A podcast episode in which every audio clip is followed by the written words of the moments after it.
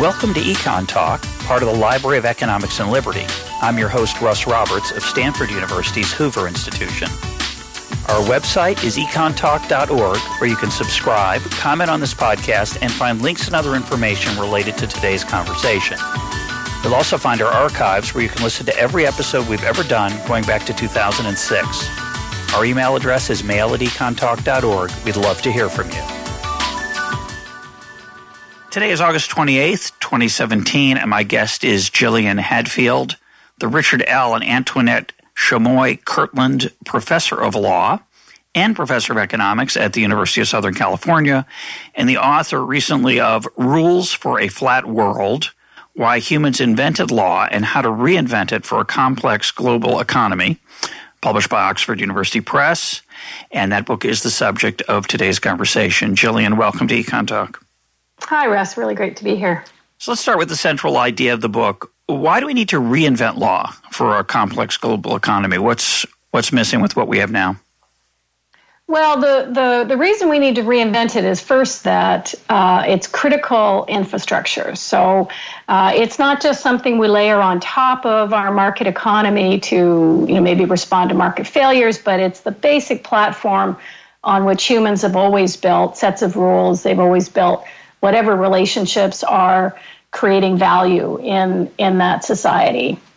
And the, the, legal infrastructure we have today, which is what everybody thinks of when we say law, law made by governments, nation states, um, changes when you cross boundaries, uh, jurisdictional boundaries, uh, mostly done through closed um, uh, professions and public production. That's not working very well. It's it's too expensive, it's too complex, and uh, surprisingly, it's just not solving the kinds of problems that we face in light of globalization and technology and our increasingly uh, diverse uh, global environment. So, the reason we need to fix that is it's not doing what it's supposed to be doing. Most ordinary people can't access it all.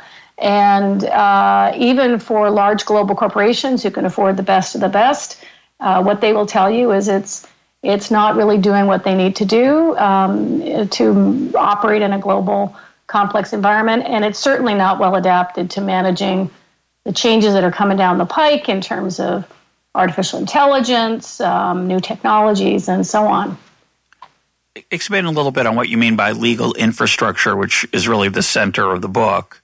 Uh, I think most people probably misunderstand that to mean simply things like how the courts work, but you mean something much broader. Talk about that.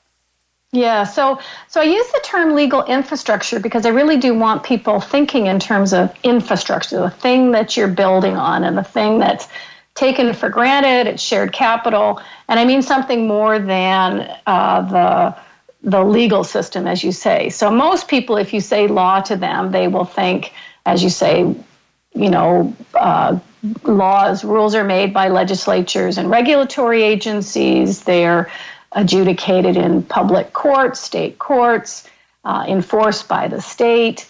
Um, and uh, we talk about different legal systems like common law systems and civil code systems, continental, Anglo American. And what I mean by legal infrastructure is that stuff, that stuff we're currently using to make and enforce our rules, but I also mean the practices, the norms, the beliefs that structure it, the cost of accessing it, uh, the ways in which uh, our markets for legal services and legal rules are organized and how well they work. So, you know, not just um, you know the fact that you would get legal advice. You can only get legal advice in in America from a uh, licensed state, uh, licensed attorney in the state. But I'm also interested in well, what's that lawyer going to tell you? How are they educated? What will they uh, what will they bring? What human capital will they bring to resolving the problem you're uh, you want to address with them? How much will it cost, and so on. So I'm I'm trying to think of the entire uh, mix of both the design stuff and the emergent stuff in the same way that our traffic infrastructure is a resp- is is de- defined both by the roads we've built and how the traffic develops over time and how people use it and what people do with it.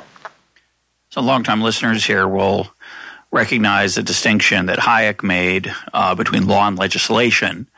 Uh, for Hayek, legislation was what governments and legislative bodies did. Law, he reserved that term for the expectations people had about the rules of the game. And you're diff- you're making a slightly different uh, set of distinctions. And I, I actually, I'm going to try to get to one in a little bit that I found extremely, uh, extremely uh, useful and and and thought provoking. But the other point I want to I want to get to that you make is that we should be thinking about the rules by which we make the rules or the laws by which we make the laws and how we're so used to the current system, which is centuries old here in America, uh, that we can't even imagine really uh, breaking out of that box. And talk about why that's important and why that's uh, should be a focus. Yes. So, uh, and I find this is especially true with economists and political scientists. We define law as the stuff we know now, the system we know now, like you say, with governments producing it and states enforcing it. That's not even actually a very good description of what how a lot of our rules are are, are created and enforced today, but it's it's what dominates people's thinking. So we talk about changing the law. We talk about what will we lobby Congress to uh, to do, or what regulations will we propose or oppose.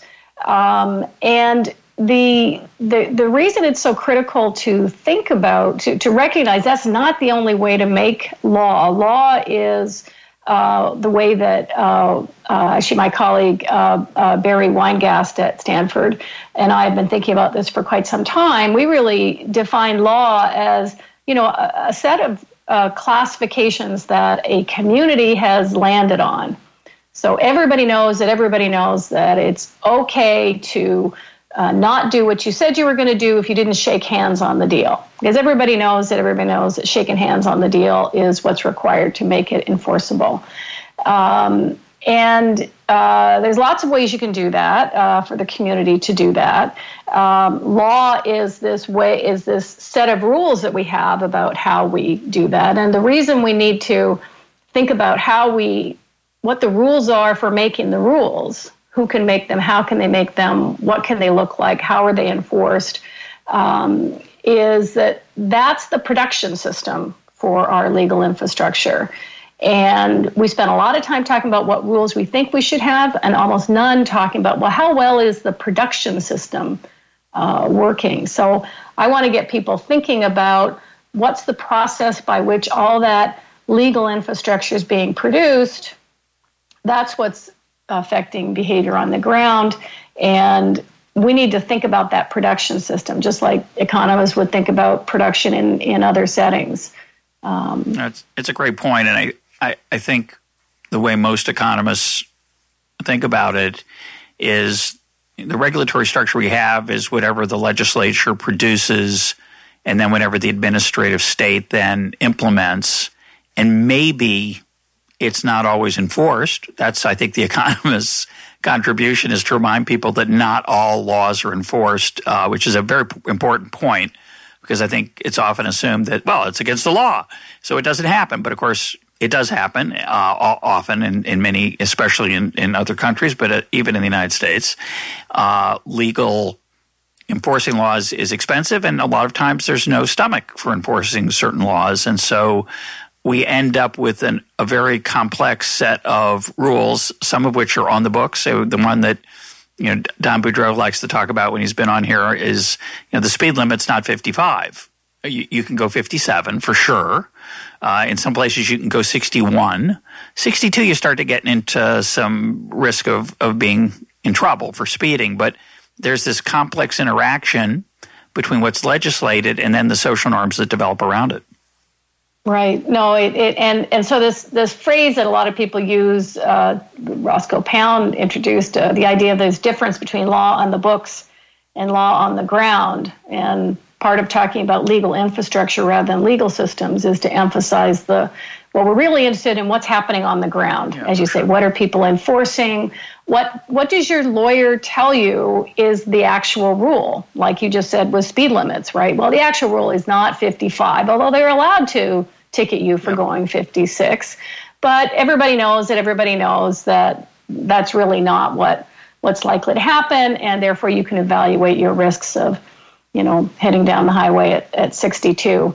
Um, our legal uh, production system is a very, very closed system uh, that uh, lawyers uh, are, are, particularly prone to, I think, to the view, even though they are well aware that things are different on the ground, we have this strong view uh, that, you know, you have made law when you put it down on a piece of paper. Um, and as you point out, that's not true even in advanced settings like the US, and it's really not true um, in countries where we recognize they need more rule of law to, to support better economic growth and other, other goals. Um, so, yeah, absolutely. We, we need to be really thinking about what's happening on the ground. And I want to come back to this closed aspect of the system, because that's really interesting. Um, but I first want to read a quote about this norms, rules, interaction and that I think you make extremely well, and I hadn't thought about before. It goes like this it's a quote from the book Social norms are not the product of an enterprise, they are organic. They emerge and adapt to processes that may be hidden and hard to control. There may be social entrepreneurs who try to establish a social norm by preaching from pulpits or billboard or blog, for example, but there is no single recognized process that everyone understands is the way that a norm becomes the norm. It is when norms become the subject of a deliberate project intended definitively to designate a particular set of rules, including the rules for making the rules as law, that social norms can become law. And I that there's a lot there. It's a very um, rich quote, but the idea, I, you know, I talk a lot on this program about emergent order and about how norms emerge and how they're hard to control, and you, you can urge people to do something and it may make no impact whatsoever, or you, there can be a social movement that changes the way people look at something like smoking or uh, attitudes of various kinds. Uh, but your point that until it is when norms become the subject of a deliberate project, meaning they're not emergent in the same way. There's some explicit process that people recognize as the rules for making the rules, which is not true of social norms. Social norms, you know, the idea of wearing a hat, the idea of of greeting someone you don't know well by their first name, all these changes that have taken place uh, in our culture that are constantly changing the way language and, and social interaction evolves, those are under no one's control. And everyone understands they're under no one's control. And yet they also understand that they change and that you have to pay attention. But law, the point you're trying to make here, which I think is an interesting, it's a different distinction than the Hayekian one.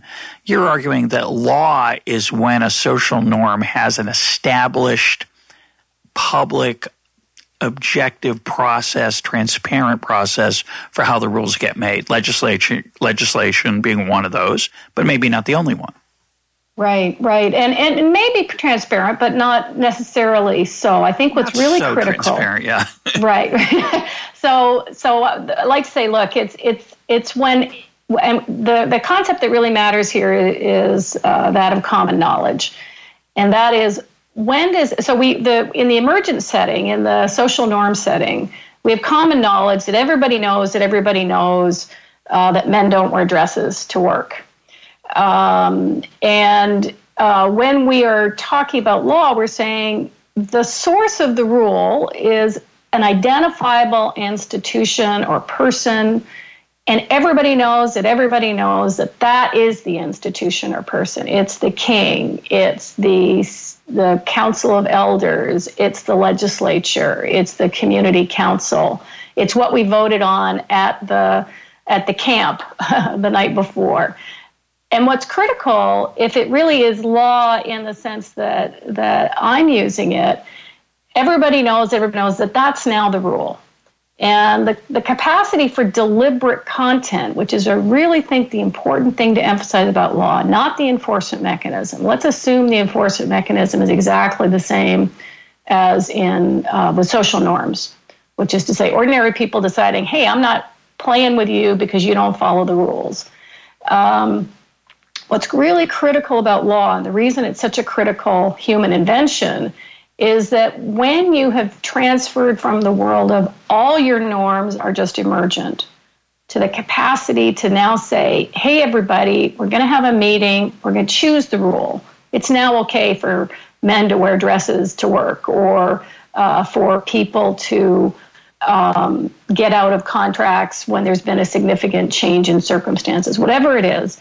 We can go to sleep one night with the old rule, we can make the new rule, wake up in the morning, and have confidence that everybody in the community knows that that's the new rule and that that's the basis on which we'll be moving forward.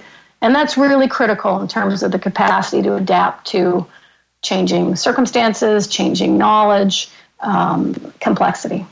But just as an aside, and I don't think you talk about this in the book, uh, even when you even when everyone wakes up the next day and know there's a new rule that says contracts are not um, 100% enforceable because there may be, let's say, acts of nature uh, that everybody agrees on, that that's now known to be uh, a reason that you don't have to uphold your end of the contract.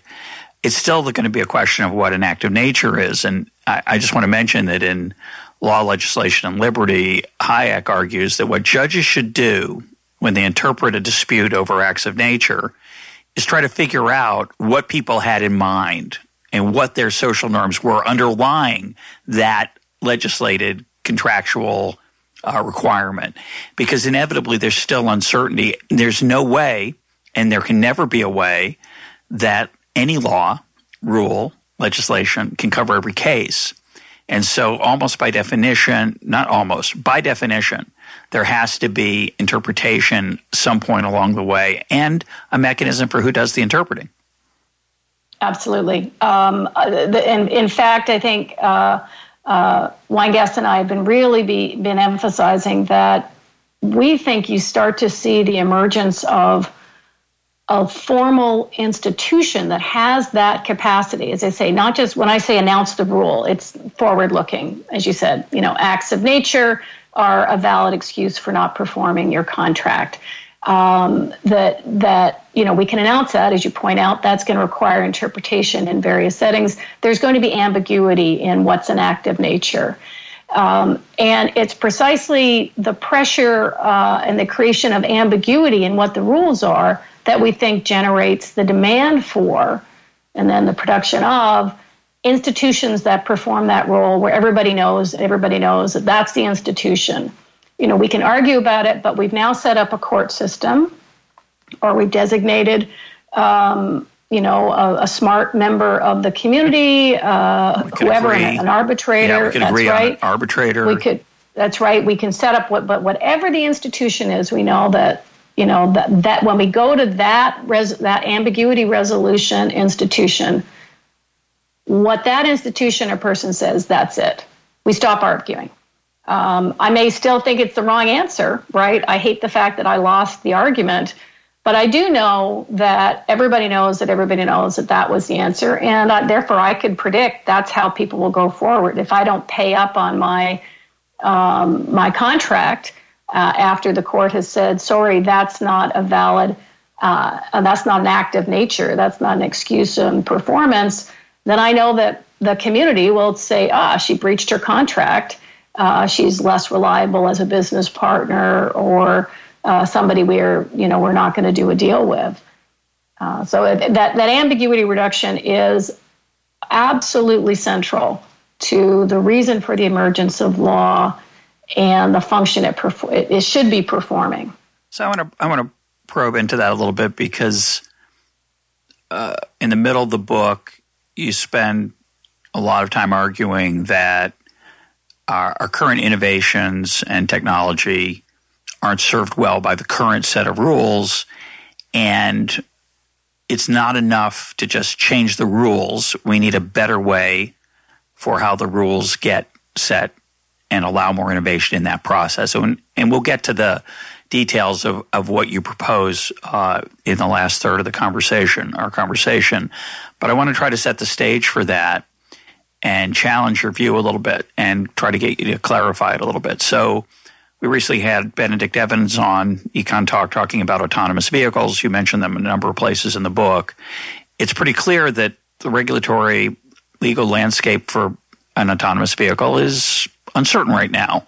Yet people are pouring billions, literally billions of dollars into these innovations because they assume that'll get, quote, fixed. They assume that we'll, quote, figure out how to get there from here. And one of your arguments is, is that the current system doesn't handle these kind of innovations very well. And what I want to ask you is why? I want to push you on why, because it, it dawns on me that part of the reason that it doesn't solve these systems, these problems so well, isn't just because our legal system was set up in 1750 or 1850 and comes from England or whatever. It's that these are really complex, unusual, and not easily defined situations. One example, obviously, being liability. You talk about this when the the autonomous vehicle hits a pedestrian, whose fault is it? Is it the program or is it the corporation that made it, et cetera? So talk about why those kind of problems aren't served well by our current system and why we need a different way to set the rules.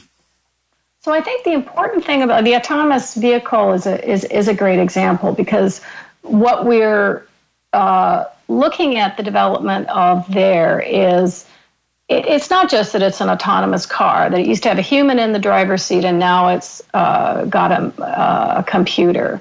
You know it, what we'll be seeing the development of of course is you know an entire connected system. Uh, those cars are going to have sensors in them uh, they're going to be talking to other cars they're going to be talking to weather they're going to be talking to traffic they're going to be reading the environment uh, there's going to be a changing number of autonomous and human driven cars on cities and streets that'll go place to place to place with different sets of rules. Uh, so, so we want to think about that as a, uh, you know a, a complex adaptive system in that formal sense of complex adaptive system, meaning there's lots of interacting agents making lots of decisions, and it's very difficult to know where it'll where it'll go next. That's a really new type of problem for us to be figuring out how to regulate. So, the critique I'm making about our existing systems for solving that is that they are currently dominated by, um, we have technical experts, of course, who playing a role, but dominated by uh, you know the legal infrastructure we have available, which is lots and lots of lawyers involved in the development of policy, the drafting of policy, the implementation of policy, advice about about legal rules, and um, and and we have a, a particular kind of technology of regulation. Our technology is smart people will sit down, figure out what the rules should be, write them down somewhere. Uh, lawyers will advise about them. People will make decisions. There will be uh, potential enforcement actions, public and private, and penalties imposed for failing to follow the rules. Um, well, you know, to, to regulate complex uh, traffic systems with lots of machines in them, you know, maybe we need technology to do that. Maybe we need um, AI that is actually performing the function of regulation in constant data exchange with what's happening on the roads and maybe the capacity to directly uh, intervene in the way a machine learning algorithm is developing or the way a particular vehicle is performing or sensors are performing at any point in time. And that's the kind of thing that our existing approach to building a regulatory structure uh, just really can't do. Uh, so I, I, think the reason I'm emphasizing we need to be thinking about our production process for rules and regulation is where are we going to get the new ideas about how to regulate? Where are we going to get the new approaches to regulation that I think we'll need for a much more complex environment? So I'm going to take you down a little experiment, a thought experiment. Then, um, you know, one of the challenges of the autonomous vehicle is it's really expensive to develop five or six different sets of roads. So we start off perhaps incorrectly, but we generally start off with the assumption that autonomous vehicles are going to use the public roads, not private sets of roads developed by Tesla, Uber, Apple, Google, etc. And what if one way we could regulate this market is to give all those different uh, providers, say, of autonomous transport uh, the authority to set their own rules, uh, knowing that they're in competition with each other. So they're not going to just set rules that make them rich, because if they do that, they're not going to attract too many customers because they have competitors. And then you would argue, if I understand your book correctly, that the government could impose some meta rules on those regulations, or they could even, which is the main thrust of the last part of your book, we, we could imagine private rulemakers that weren't Google, Tesla, Apple, et cetera, that were regulated by uh, government. So, using that setting, perhaps, try to tell us uh, how a different model would work for the production of rules. Yeah, so I want to really distinguish the proposal I'm making, which I refer to as uh, super regulation or competitive approved private regulators, as a, regula- a regulatory option. Um, not not it doesn't you know not all regulation can be implemented this way. And one of the things I'd like to see economists and policymakers working on more is where could this work. Uh, but it's different from self-regulation in the sense of uh, Tesla, Google, Apple coming up with their own rules uh, subject to some government oversight. I really think we need to be looking at the uh, development of uh, basically an industry of uh, that's attracting investment and attracting uh, uh, good engineers and more that's that's dedicated to the problem of figuring out how do you regulate in a complex environment and being able to sell those services. Now, the the fact of the matter is that the Googles and the Teslas and the Apples thinking about this autonomous vehicle world are already in the business. They know they need a regulatory environment. Uh, they are already in the business of participating in the building of that regulatory system, partly through through lobbying Congress and legislatures and governments around the world, um, but but also through participating in private uh, efforts of standard setting. Um, and what I'm saying is, we already know we need the private sector much more heavily engaged in the problem solving of figuring out better regulatory regimes. Um, how can we bring that within a public law framework that says, okay, you can figure out how to regulate, but here are the publicly determined, accountable uh, criteria that that regulation has to achieve. So, very simplistically, in the case of the self-driving car, um, you know, there's a tolerable level of of accidents on the road or and, and congestion levels, um, and you've got to hit those publicly determined uh, outcome criteria. But we're not going to tell anybody how they achieve those those outcomes. Uh, we're going to let private regulators who develop systems that then private companies um, have to uh, purchase into. Um, uh, we're going to let those private regulators figure out better ways to achieve those those objectives. Expand on what you mean by a private regulator, because for people who haven't read the book, that might sound like a weird concept. And you can move away from autonomous vehicles if you want to talk about a, a different setting to make it clear. But what you have in mind is is sort of a middleman of regulation that would, as you say, attract investment, charge for its services, and be competitive. It's not like a private version of the EPA. It's a one of many monitoring or regulating bodies that would be distinct from the corporate world, but also not governmental, that the governmental process would oversee. So give a try to explain that a little more clearly. Yeah, sure. So it's it's we're thinking here of let's let's it could be it could be a nonprofit entity. It doesn't have to be a for-profit entity. We already have lots of uh, nonprofit entities that produce regulation right now. So uh, FINRA uh, regulates broker dealers. That's a private nonprofit entity uh, operating under the supervision of the SEC. Um, and the difference between the model I'm talking about and the FINRA model is I'm talking about okay, we've got FINRA, uh, but we it, it, has a monopoly, so it's really operating um, as if it was a government. And what we see is it behaves like it's a government. Yeah. Um, uh, you know, it's like it's a government agency.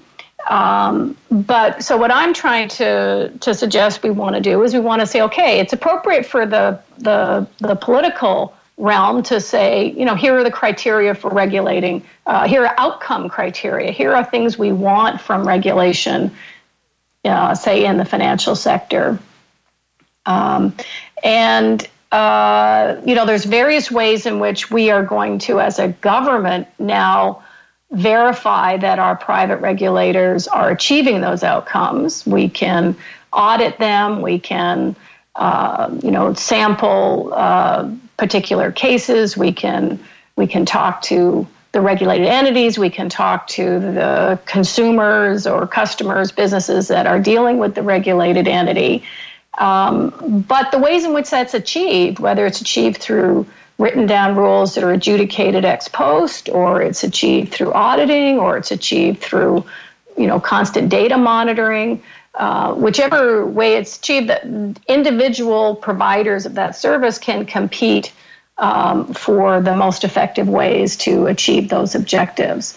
Um, so the the difference here is, we, so it's important to recognize we already have lots of private regulators uh, in the business. They tend to be monopolies um, and, or they're voluntary so that companies can choose or cho- choose to or choose not to uh, comply with their their standards.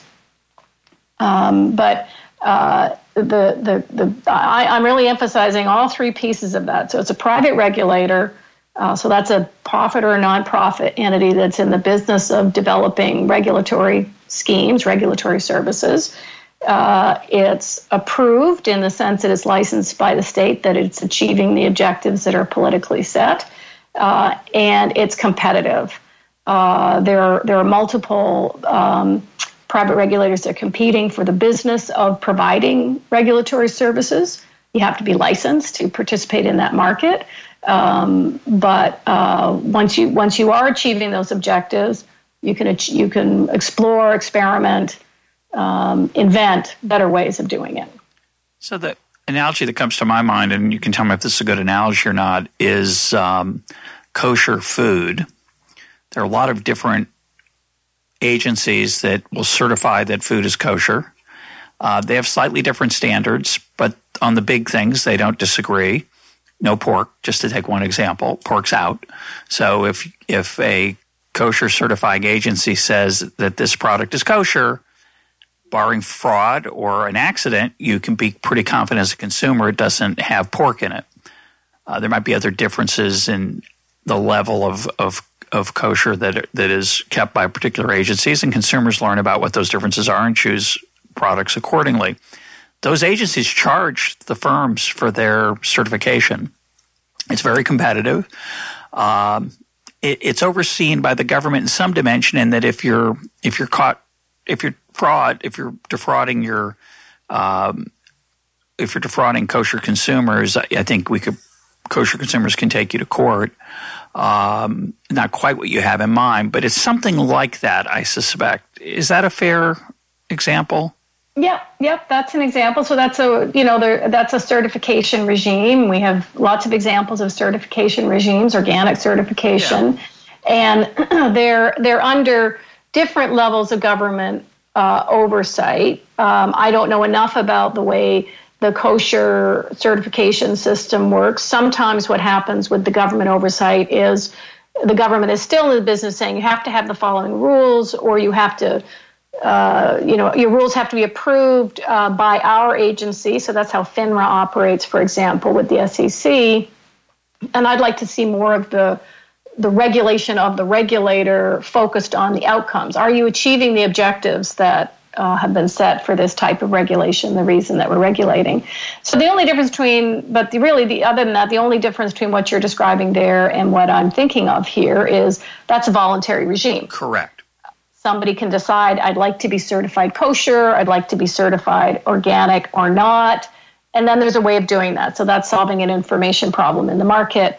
Uh, and, and the difference here is I'm saying, okay, let's take some of the features of that system, and now can we use that uh, to uh, think about how we regulate workplace safety? Can we use that to think about how we would regulate uh, the use of machine learning in uh, loan agreement in, in loan decisions uh, or autonomous vehicles, as you said.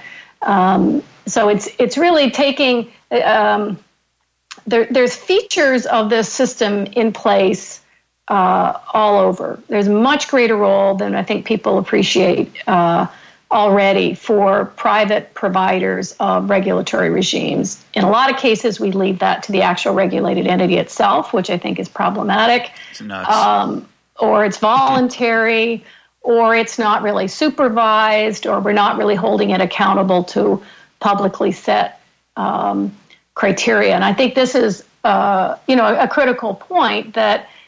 Uh, so I use the example of uh, the right to be forgotten. Um, in Europe, you know, Europe has introduced a, a, directive or a decision out of the European Court of Justice uh, in litigation with Google, uh, saying that you know people have the right to be forgotten by search engines. So you can you have to be able to petition the search engine to stop producing old or invalid or false information about you in searches.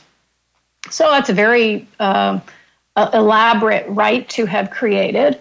Uh, but governments are not capable of actually implementing that regulation. And so it's been handed to search engines like Google to do the actual adjudication of that. Um, and I think I've, at some point last year, Google was uh, reporting that they were adjudicating about 500 of these a day.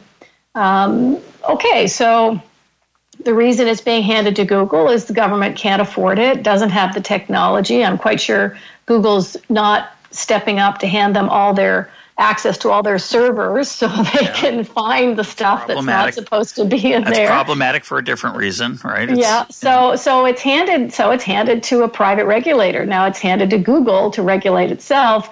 I'd like you know, for there to be an alternative where it's, you know, Hadfield Inc. or Roberts Inc. or whatever that's, uh, hey, I, have got uh, a, a, lean, um, effective way of implementing the objectives of that regulation, people being forgotten on the internet. Um, and I'm now selling that service. I'm demonstrating to governments around the world that I achieved their objective. Um, and now I'm competing uh, to sell that service to to Google. Google's being told you have to purchase a service like that, uh, and you have to purchase one that uh, the uh, political bodies have certified, licensed, achieves the objectives that we're looking for. So let's talk about a marketing challenge that you have with this idea, which is that when I was reading your book, I thought, well, this is kind of interesting, and I really liked the idea that if there was this intermediate layer of uh, private regulation, there'd be more innovation, like we're just talking about with the Google example. But my my general thought would be, and you can tell me if I'm wrong, that this is not appealing to really anybody.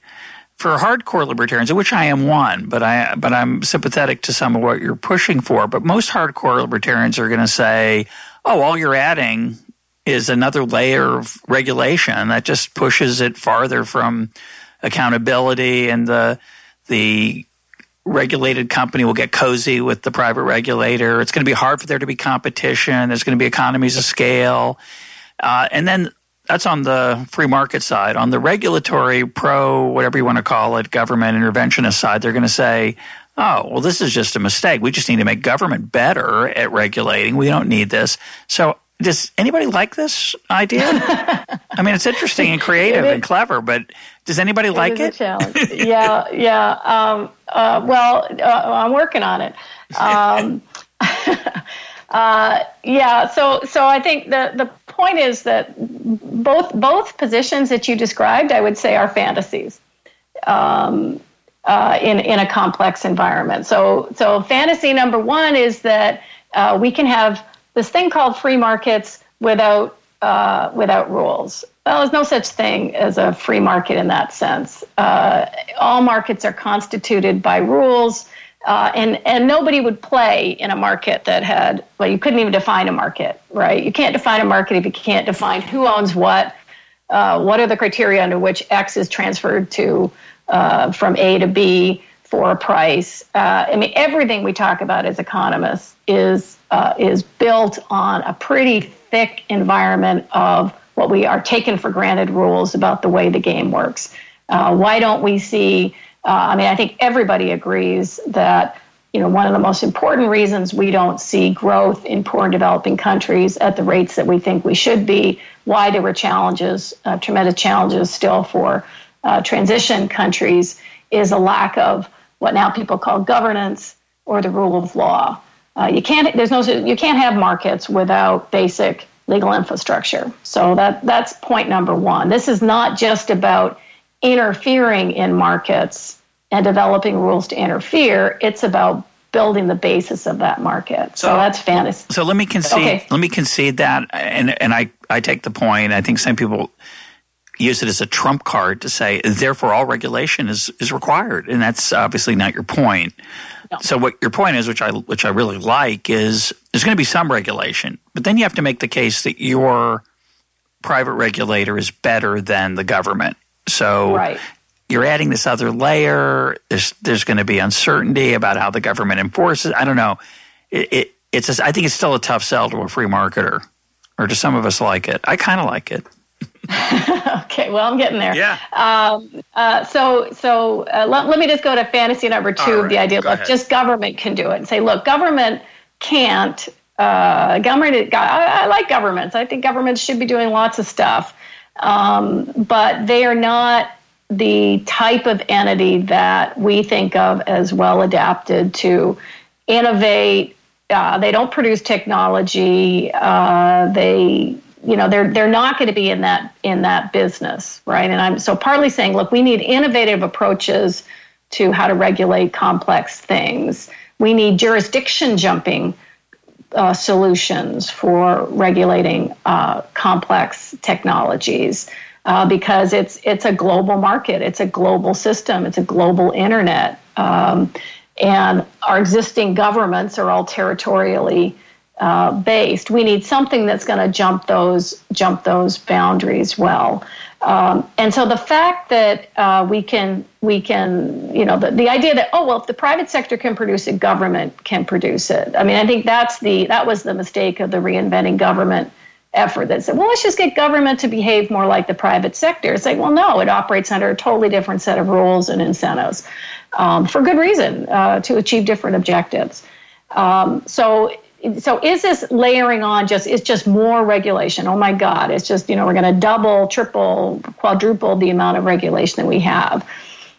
The point here is that it's I, I'm, I'm aiming at a real shift in what we think of as government regulation right now we have almost all our regulation through governments is command and control style you know, this is the technology you have to use, this is the behavior you have to engage in, this is how often you have to, uh, uh, you know, review your transactions, this is what you have to be able to prove to us. Um, as opposed to outcomes, right? You can't have more accidents than this in the workplace, you can't have more. Um, suspicious transactions than such and such in your in your uh, banking system uh, so it, it's shifting that to the, the idea that government is over is, is getting into the role of establishing the outcome criteria. Those are the politically determined outcomes that we require, and getting out of the business of how are we going to produce that. And uh, so, that, so that's actually a very different and potentially smaller role for government. It's not a less important role for government. I'm I'm not in the business of trying to kill off governments. Um, uh, this is a different role for government, and, and I analogize it to the shift from central planning uh, to uh, a regulated market uh, uh, based economy. You know, we used to have about 40% of the world or more under a regime where governments decided which apartments to build and what dresses to make for this season and what foods to have on the shelf and how much steel to, to manufacture. Uh, and you know that's a system for you know lots of reasons, but I think an important one is economies became so complex that's very difficult to to continue to operate. And what we have as an alternative is okay, government gets out of the business of deciding how much steel to produce, but it does get into the business of making sure that the private providers who are deciding how much steel to produce are doing so through a competitive uh, system. So we have antitrust law, we have fraud law, we have um, uh, you know, we might have rules in different environments that says, and you have to make it available to poor people at this price with a subsidy or whatever. So we we've changed the role of government, um, and I don't think that's necessarily uh, uh, more regulation at all. The fantasy on that side is the idea that somehow we can just have less regulation. Uh, I think that's just a very unhelpful conversation to be having. We can have differences, political differences about um, you know how much we should try and change the outcome of whatever markets we construct, but the real argument should be about how are we going to produce the basic rules of how those markets operate. So one of the things I don't think you talk about in the book is public choice in that the incentives facing the people who currently make the rules are, I assume, somewhat in their favor. Meaning, the reason we don't have your world isn't just because they haven't read your book. Uh, they may not like that world for themselves so much. The people who right now are the gatekeepers to the rules. So for a a politician to give up uh, control over uh, the current structure, the way the current structure is set up, may not be in their self interest. What are your thoughts on that? Oh, I, I, think that's uh, I think I think that's uh, exactly right, and I do think that's another reason to be to be thinking about this. One of the reasons I think it could be helpful to focus much more on outcomes rather than uh, the detailed form of regulation is that's potentially a much more transparent uh, approach to regulation in the sense that we're having political debates, politicians are taking political stands on what should the outcome variables be, what should the be, what should the metrics be for deciding what's effective and what's not effective regulation, rather than having 2,000 page statutes produced or bills produced through uh, a very non transparent process of lobbyists and civil servants and um, you know politicians and other kinds of money in there. The, the role for corporations that are you know lobbying about their own the regulation that will be affecting them. I think that's a very non-transparent process, and I don't think our systems work very well at all uh, in that context. So I spent a fair bit of time in the book talking about uh, you know the the way in which our regulatory instruments, our legal instruments, have become so complex. Who really knows? Does anybody know what's in most of these statutes or bills that are being uh, being voted on?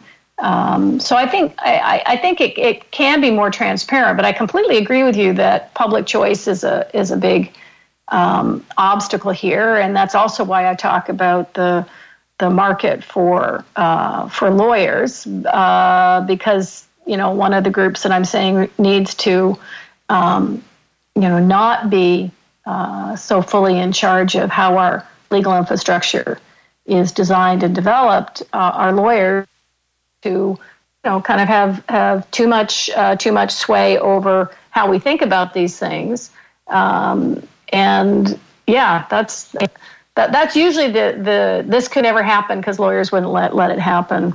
Uh, response that I get.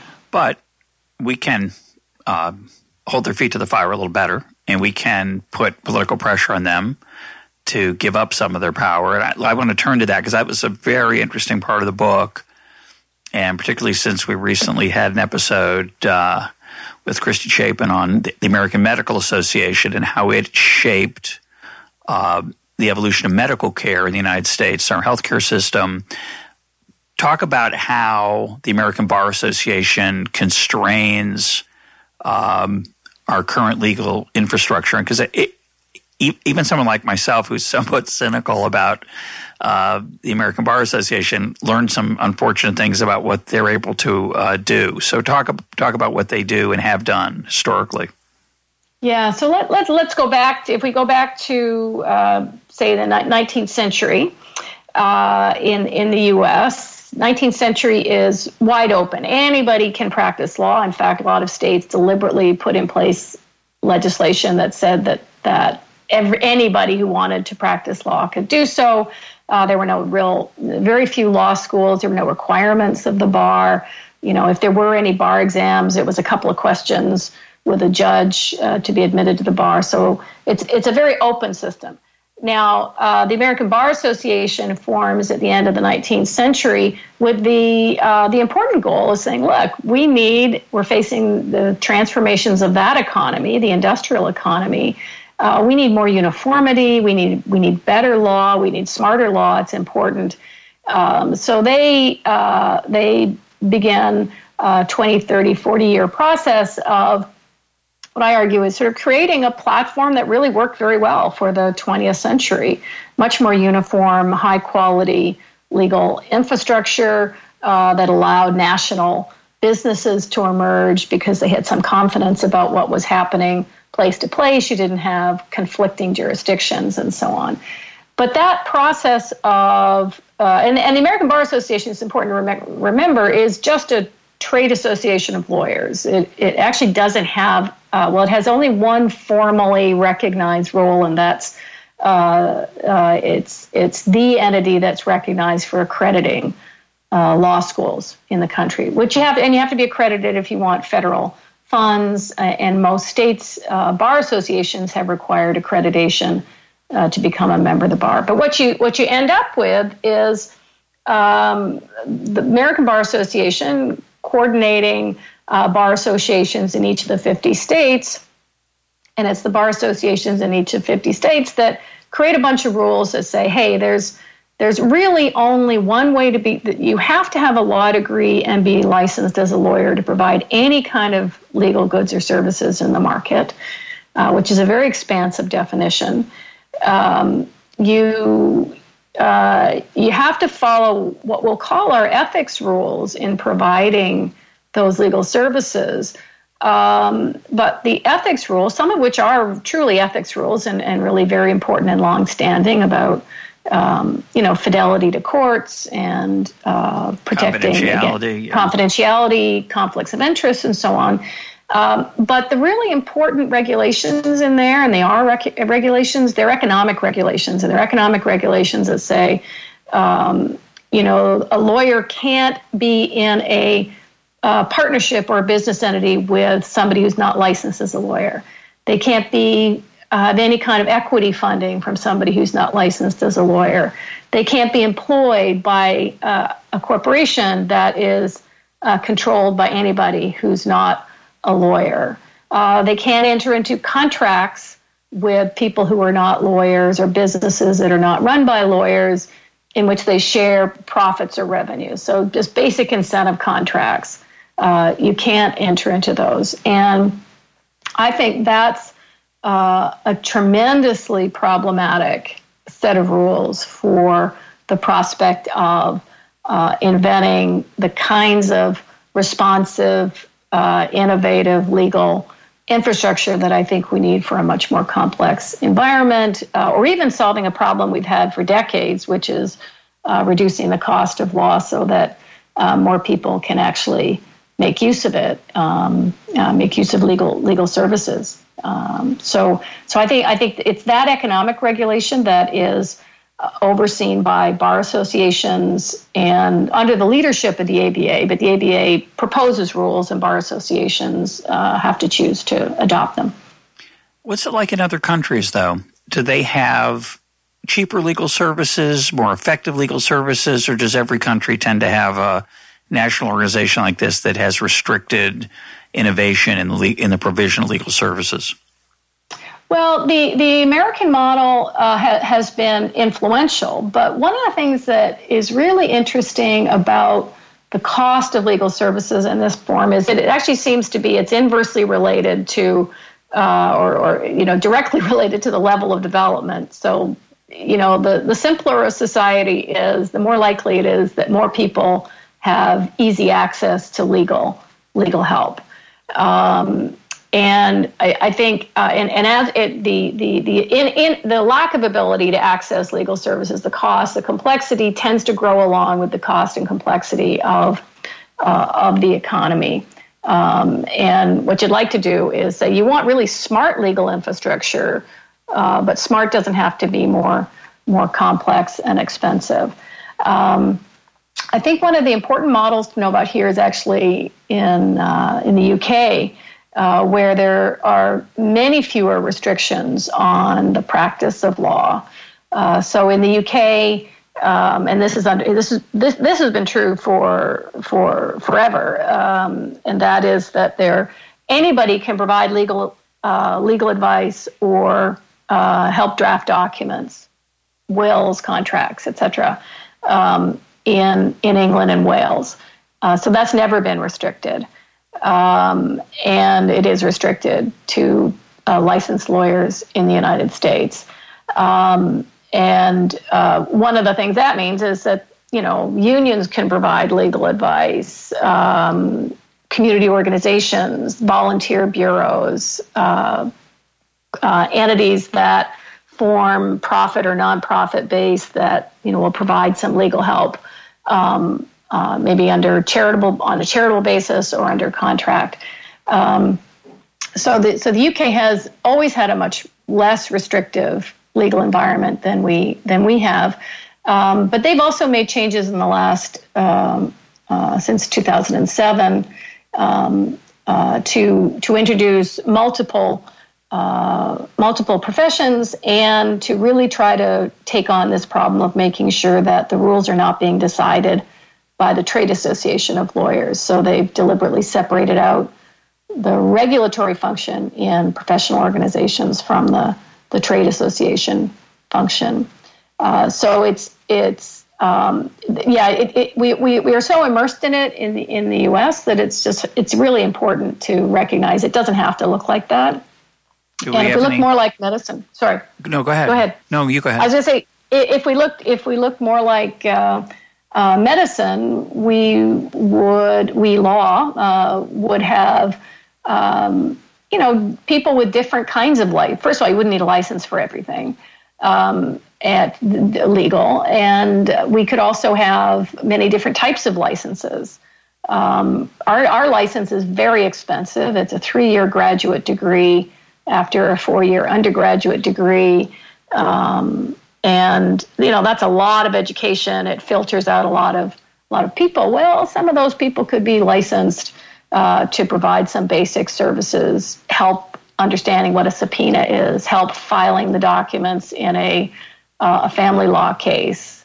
You know basic assistance to small businesses trying to manage their compliance with local regulations um, the way we, nurses and and other medical practice. I think medic. I think the medical field is way too overregulated in terms of licensing, but at least there's some variability. Right, right. And if if medicine was regulated the way law is regulated, every single person who performed any kind of medical care would have to have an MD.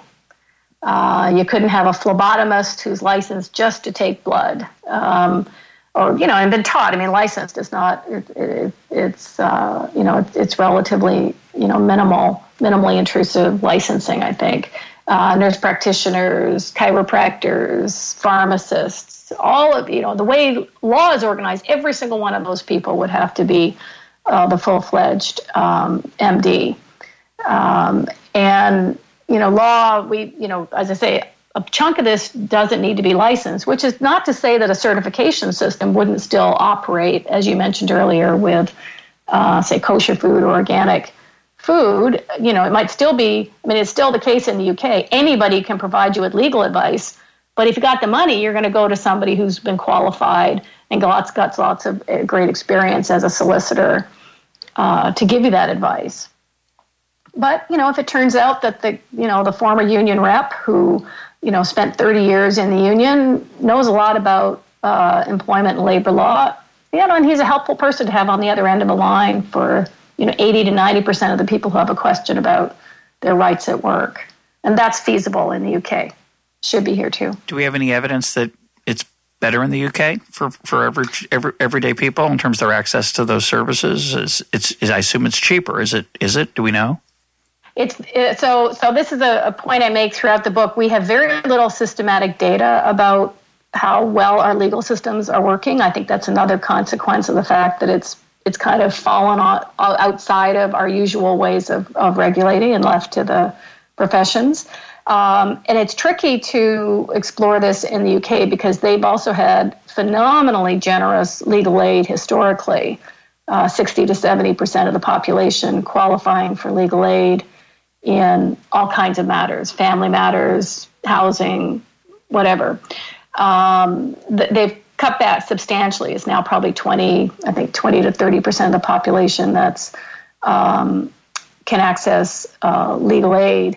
Uh, but one of the reasons they were able to have extensive legal aid is because it was less expensive to provide these services. You didn't have to uh, give the contract to uh, a solicitor working in their own little office. You could give it to a company that was focused on housing benefits cases, for example.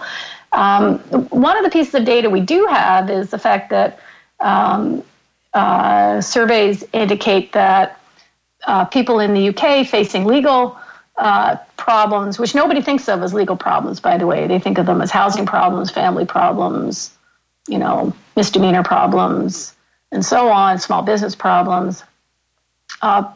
A much smaller fraction of people in those circumstances um, manage those without some legal help, and a much smaller percentage um, do nothing. Studies in the US, which again, there's not enough good studies, but US studies is that people facing those kinds of situations you know, as much as 30 to 40 percent just don't do anything in response to them. Um, and that percentage in the UK is, is probably between 5 and 10 percent. Uh, same thing is true in the Netherlands, where legal insurance companies are able to have lawyers on staff who work with people who hold the legal insurance. So if you hold legal insurance and you've got a problem with your neighbor, uh, you call up your legal insurer and they can put you directly in touch with a lawyer who can give you uh, help with that problem. Um, and um, I think 40 to 45 percent of the population in the Netherlands, you know, has an insurance policy like that. Um, so it's a it's a very different environment. Let's close with an example that I found very um, eye opening as a reminder of sometimes how hard it is to get outside one's normal way of thinking. You make uh, a thought experiment about uh, what if librarians uh, who have degrees in, after all, in library science, um, were charged with coming up with a search engine. You'd think that that's their expertise, they're good at looking stuff up, and yet the solution that we have now, which uh, is, is pretty amazingly great on at least the dimensions of finding stuff, of, of search engines uh, was not developed by librarians, but by computer scientists. Talk about that thought experiment and why it leads you to be uh, to the importance of, of being innovative in how we think about making the rules. Yeah, so I, I think the the you know the what do we know about the the ways in which innovation happens, the environments in which innovation happens. We know that they are uh, environments uh, with a lot of diverse participants, lots of different points of view, lots of different ways of thinking about problems. Um, you know, you have a, you have a rich, diverse idea pool. Uh, you have people who are willing to take risks and capital that's willing to take risks. And uh, you know, you're if you're really looking for something that's innovative, you know, it's not coming from the established uh, providers. Uh, Clay Christensen has, has, taught us a lot about that, I think, with the innovator's dilemma. Um, and uh, so, so the thought experiment there was to say, look, if you'd left it to law, if, if you had the kind of rules in library science that we have in law, you would have said, look, this is our turf. We are the ones who are responsible for organizing the world's information and helping you find it.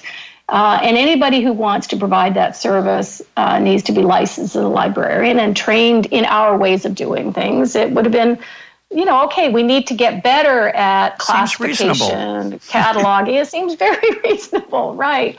Um, but what we know is that, you know, the truly innovative move generally comes in from the outside with somebody who hasn't been steeped in that problem saying, huh, how come we don't do it this way? And you know, Sergey Brin and Larry Page, they weren't actually looking to uh, figure out how to find information. You know, they were they were saying, "Gosh, we're we have this capacity now with the internet to access all of this information, and when we go looking and we just do keyword searches, uh, we find a lot of junk."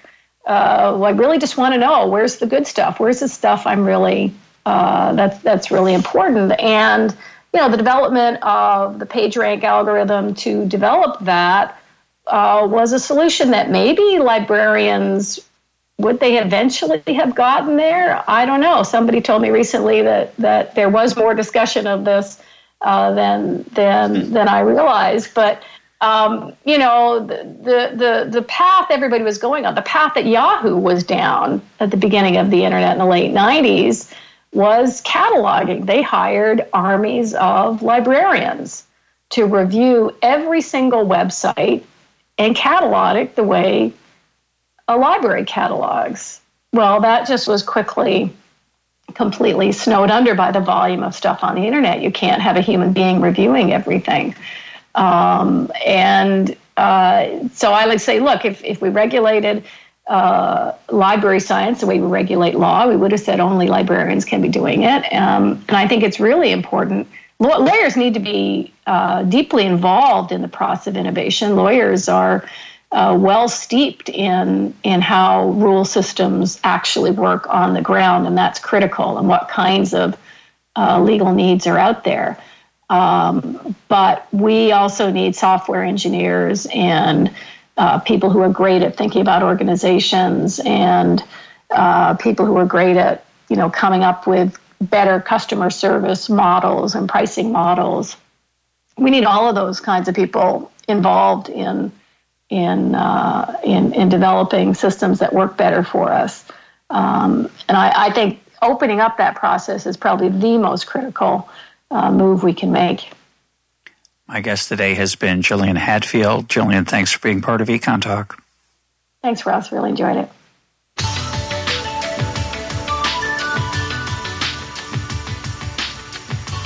This is Econ Talk, part of the Library of Economics and Liberty. For more Econ Talk, go to econtalk.org, where you can also comment on today's podcast and find links and readings related to today's conversation. The sound engineer for Econ Talk is Rich Goyette. I'm your host, Russ Roberts. Thanks for listening. Talk to you on Monday.